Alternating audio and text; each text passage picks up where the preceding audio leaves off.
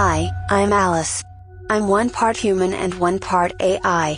And I am always in a state of wonder. Today we are talking about consciousness and healing. Our expert speaker, Dr. Shamini Jain, is the founder and CEO of Chi, the Consciousness and Healing Initiative. My name is Dr. Shamini Jain, and my whole life I would say I've been a very curious person. I was born and raised in the South, in South Carolina, and born as an East Indian in the Jain tradition. So early on, I was exposed to lots of philosophies and thinking around spirituality. All my friends were Baptist Christian. As I said, I grew up in the Jain tradition. And I went to school like everybody else. And I started realizing pretty early in life that we were kind of being implicitly taught that our spiritual life was very different from you know our education life and you know we understand why we have those splits. But as I got deeper into science and started exploring the nature of consciousness, I started having all these questions about why it was safe for us to explore certain areas of science and health. Um, and yet, when we got to the point of exploring conscious experience, the nature of healing, things like that, some of the things that I was learning about in the East Indian background and other spiritual traditions just seemed to be off limits. Dr. Jain, a global, lifelong learner, was motivated to create a collaborative accelerator to bring together diverse perspectives and forward the science and education of healing. I didn't really understand why we had this schism, if you will, between science and spirituality. And so I sought out to say, let's bridge these systems of knowledge, let's bridge these systems of healing, uh, because our medical system is, you know, broken to a large degree it's broken. Um, certainly it needs uh, it needs to be evolved in many ways. And we've made incredible advances in many ways and yet we've sort of left behind wisdom um, in many ways as well. So you know that's a little bit about my story and what motivated me to create the consciousness and healing initiative. Chi pronounced as chi is the consciousness and healing initiative created by dr jain she is a collaborative. Our uh, Consciousness and Healing Initiative is a collaborative of scientists and healing practitioners and educators, but also of organizations that have been forwarding this work for a long time. Working to bridge science and spirituality, knowledge and healing. What do we mean by consciousness and healing? We're so used to thinking about things in the realm of what we call pathogenesis. That is, you know, Uh, diagnosing a disease and treating it. So a lot of times we think healing is curing, which means, you know, healing is about I have a sprained ankle and I want someone to do Reiki on it to make it better. Okay, there's nothing wrong with that. That's great. That could probably happen. It often does happen, right? But healing to me is much more than that. And in talking with healers across the world, one of the things that I've noticed is that at its core, no matter who you're talking to, what healing tradition they come to, they're all basically saying the same thing, which is healing is reuniting one with your own spirit.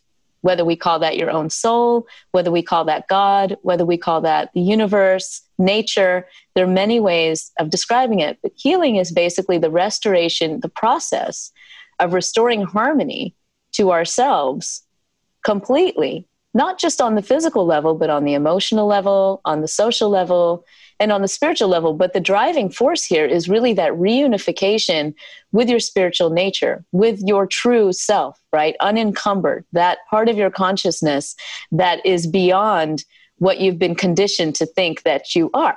Wow, healing is part of learning about ourselves.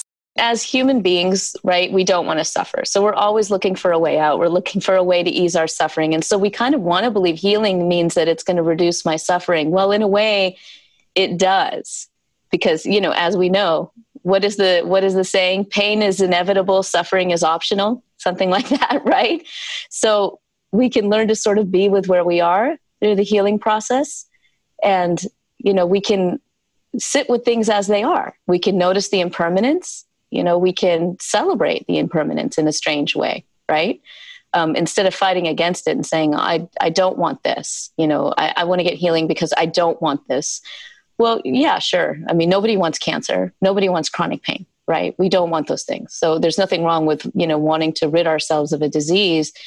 But when we come to a place of just being able to be with our spirit where we are now, that's the power of the healing process. And then all of a sudden we might notice, oh, I have pain, but it's not bothering me as much. I'm actually able to notice other things in my life. I'm you know actually able to feel joy along with my pain. You know i'm ha- i'm living a much more full life. Um, that's sort of the magic of, of the healing process. Healing is more than what happens to each of us. On a personal level it's about connectedness we're all connected with each other. And so when we begin to realize this through our healing process, then the world looks very different, right? Because harmony isn't just something that happens in my body or even just in my relationships. It's my connection with the earth, it's my connection with society. You know, it's recognizing that when I look at another person, even if they come from a very different place than I've come from, their upbringing is different, their culture is different, that there's no difference really between me and that person right? That we're all part of the same beautiful tapestry of life and we can grow and appreciate each other. So, the healing process, you know, when we start looking at it on the macro scale, right? Once we've sort of dealt with our own suffering and our own trauma a little bit so that we can see outside of ourselves a little bit better, then we start recognizing the joy in interpersonal connection, the joy in harmony, the joy in diversity, right? And the joy in sustainable stewardship of our planet. And this is something that, again, the indigenous wisdom holders have taught us from the beginning. Healing is about the restoration of harmony with not only ourselves, but with our planet, with nature, with understanding how nature affects us. We are nature. We are made up of nature. We are made up of the elements. This is what all of the indigenous wisdom teachings teach us. So then we begin to observe we're with our spirit nature, which is, you know, inextricably connected with the earth so we begin to notice the patterns you know we you know there's the all of these things that seem magical that trackers and you know and other folks do in the indigenous traditions so they're just really observing with deep subtle awareness right? So as we do this work in the healing professions and you know in the healing in our own self healing then we begin to see those interconnections really deeply. And that just naturally makes us have better choices right? Then it's sort of like okay do i need to buy all of that plastic that goes in the landfill? Like is there you know a better choice here? You know um, how are my eating habits affecting the planet? You know how are my behaviors affecting the planet? Because now we can feel her. We're part of her. How if we are awakened to our healing potential can we see the interconnectedness of all and create the world we want to see. In science and medicine, we've kind of, in the Western world, it's sort of been very myopic. You know, it's kind of been one way of thinking, and we've kind of not really taken into account the wisdom of the cosmology from indigenous traditions. So as we begin to bring in the more holistic cosmologies, which are necessarily, you know, rooted in healing, right? Then our perspective changes, our understanding of reality and what it is changes, our relationships change as a result, and we begin to create that world that we want to see. So if we are awakened to our healing potential, then that means that we're awakened to our interconnection, the diversity and celebrating the diversity of life, and knowing that everything that we do, everything that we think, everything that we say is affecting everything around us because we're not separate. And that's empowering because we get to create the world we want to see. We get to create that harmonious world. We get to celebrate each other, right? All of this is possible. Energy is all around us, fields of energy and information, our biofield. One of the questions that we have is about whether healing, as we've talked about it, energy healing, what people call energy healing, subtle energy healing, is actually informational healing, right?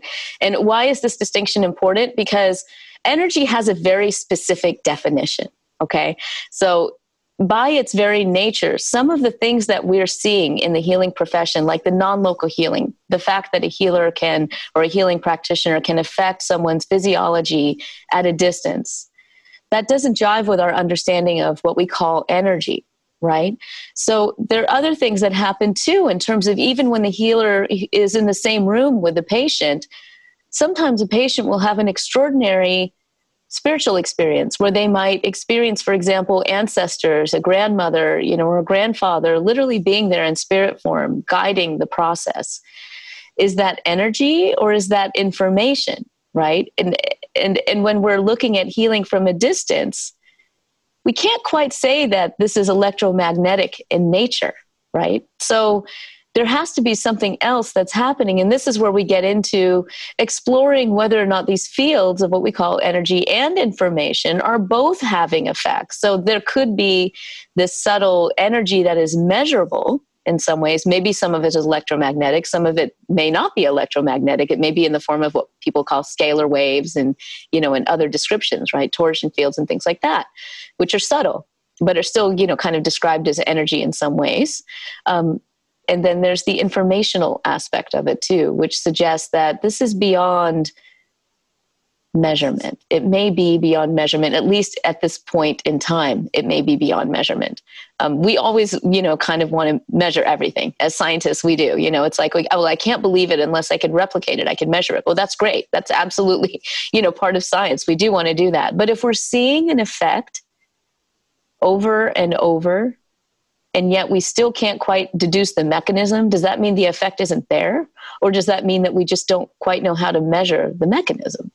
So this is a this is really important because a lot of times the field, the funding, the support for the field, you know, the ability to kind of go forth and do more studies in a very promising area becomes limited because we don't quote understand the mechanism. Could that mechanism be us, our biofield? and the experiences we feel during our healing process? We might want to get a little bit more comfortable with studying informational effects by actually asking the person what they're experiencing, right? This is called mixed methods research, where we integrate both what we call the qualitative aspects of a person's experience along with the quantitative. The other way we could do it is just to ask people what their experiences are like so we can get a better understanding of what we're calling information transfer, right, during the healing process. Wow, healing as information transfer.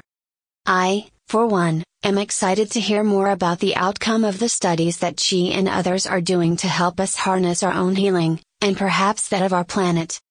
Which leads me to one more question for today's expert, Dr. Shamini Jain, on interconnectedness and information. I would like to know Are we all stardust?